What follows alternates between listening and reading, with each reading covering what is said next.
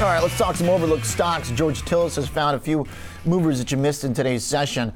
Uh, joins us from Salt Lake, our contributor, to talk some Dolby Laboratories first. Uh, George, up 2%, but um, a nice, interesting little setup here in a chart that is trying to maybe move towards its recent highs. What's the latest? Yeah, I mean, the recent highs that it's had, and it hasn't broken out just yet, is around 103. So I'll just point that out since you mentioned the chart initially. But we all know Dolby, um, it's basically a leader when it comes to audio and visual engineering.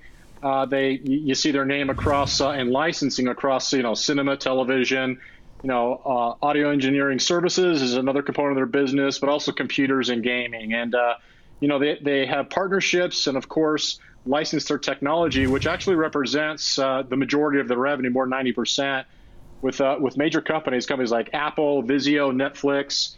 So these are again some of the uh, some of the uh, aspects and the components of their business and partnerships and relationships. Now, they did report earnings, uh, I believe it was on the 30th, and it didn't actually uh, uh, do very well uh, on the earnings report. But overall, if you consider what's been going on since the earnings report, you're seeing some upgrades. You got Barrington, which actually upgraded the stock with an outperform rating, and they've got a $115 price target on the name.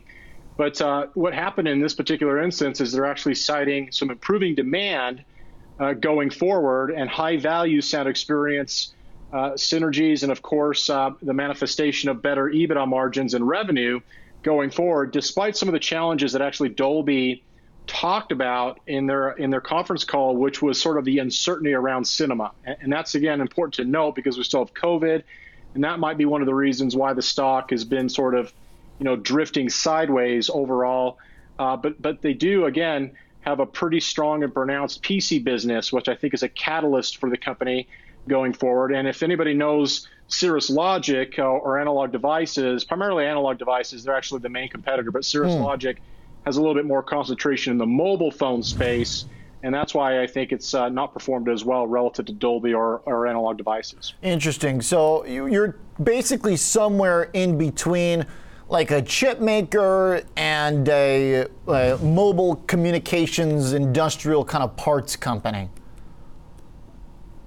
Yeah, I mean, at the end of the day, the majority of their technologies are licensed. And I think that's important. And the reason I say it's important because if you look at their gross margin profile, I mean, it's huge. It's like 89%. And they actually beat the, uh, the expectations of 88% uh, for the quarter. It's a very profitable company. And, and I think that one of the reasons Barrington is actually increasing their price target is Dolby did demonstrate – very significant increase in cash from operations. And that again will, will manifest in the better returns on investment going forward, despite the fact that revenues, you know, were up 16%, which is good.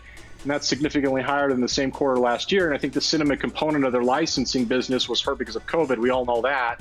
But overall, uh, its its balance sheet and its cash position, its cash from operations, I think very attractive. Because if you look at the balance sheet uh, overall, They've got about a billion dollars in cash. They're generating about uh, a billion and a half in, in, total sales, and about 300 million of that in the last 12 months was basically profits. And, mm. and so their EBITDA margins are, are pretty significant in the 25% range. And that's again relatively balanced considering it's more of a licensing and patent technology company versus a hardware driven manufacturing company. They license and develop their technologies to other manufacturers. So, George, when you compare to Cirrus, and uh, analog devices, right? Which, I mean, Cirrus Logic is pretty uh, skewed towards hardware, if I recall.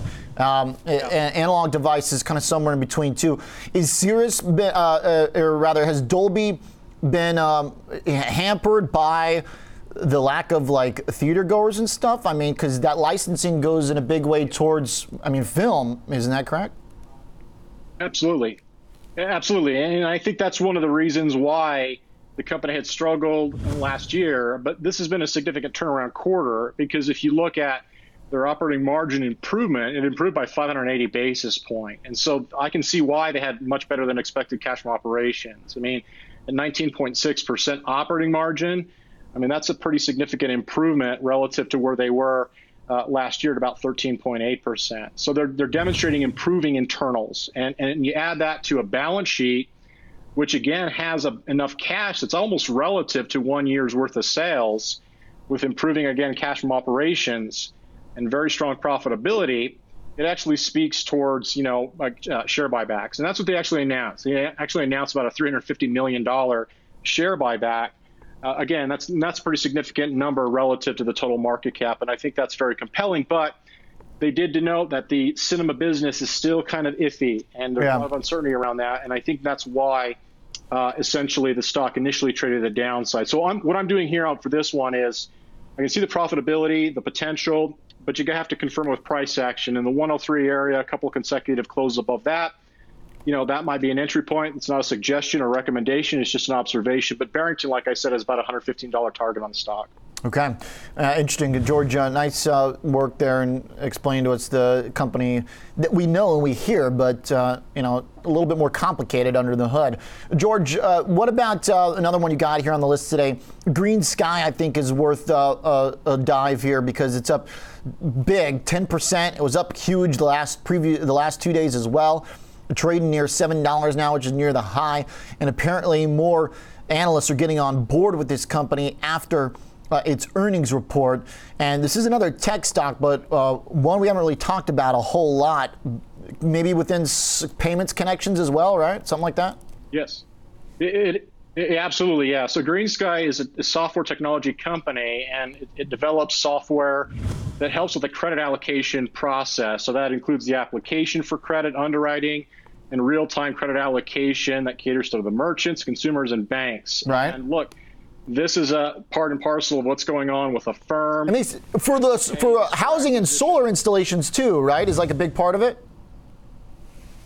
That was that's part of their business, but primarily, like I said, it's it's software technologies that are associated with with fintech okay. payments.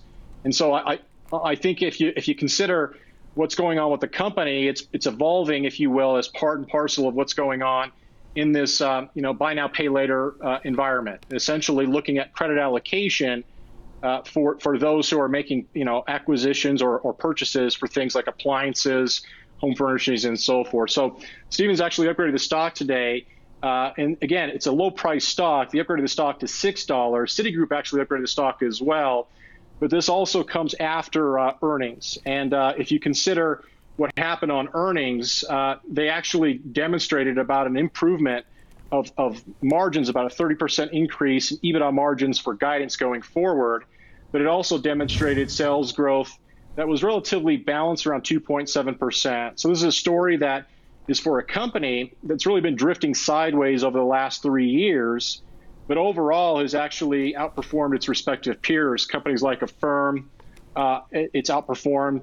But also keep in mind that I think that the total addressable market, especially in the areas of uh, a buy now, pay later, which is associated with this massive trend uh, that is a point of service uh, or point of financing and service for installments, is, is again a catalyst for the company.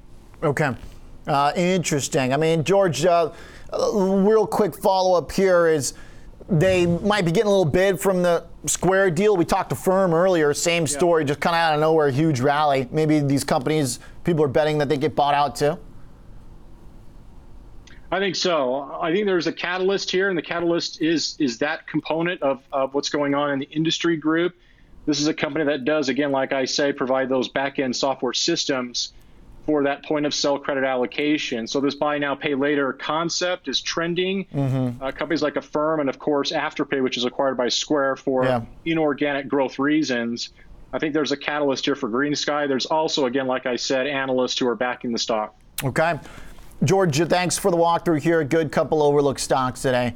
Nice work, George, finding some up movers in what ended up being a down market.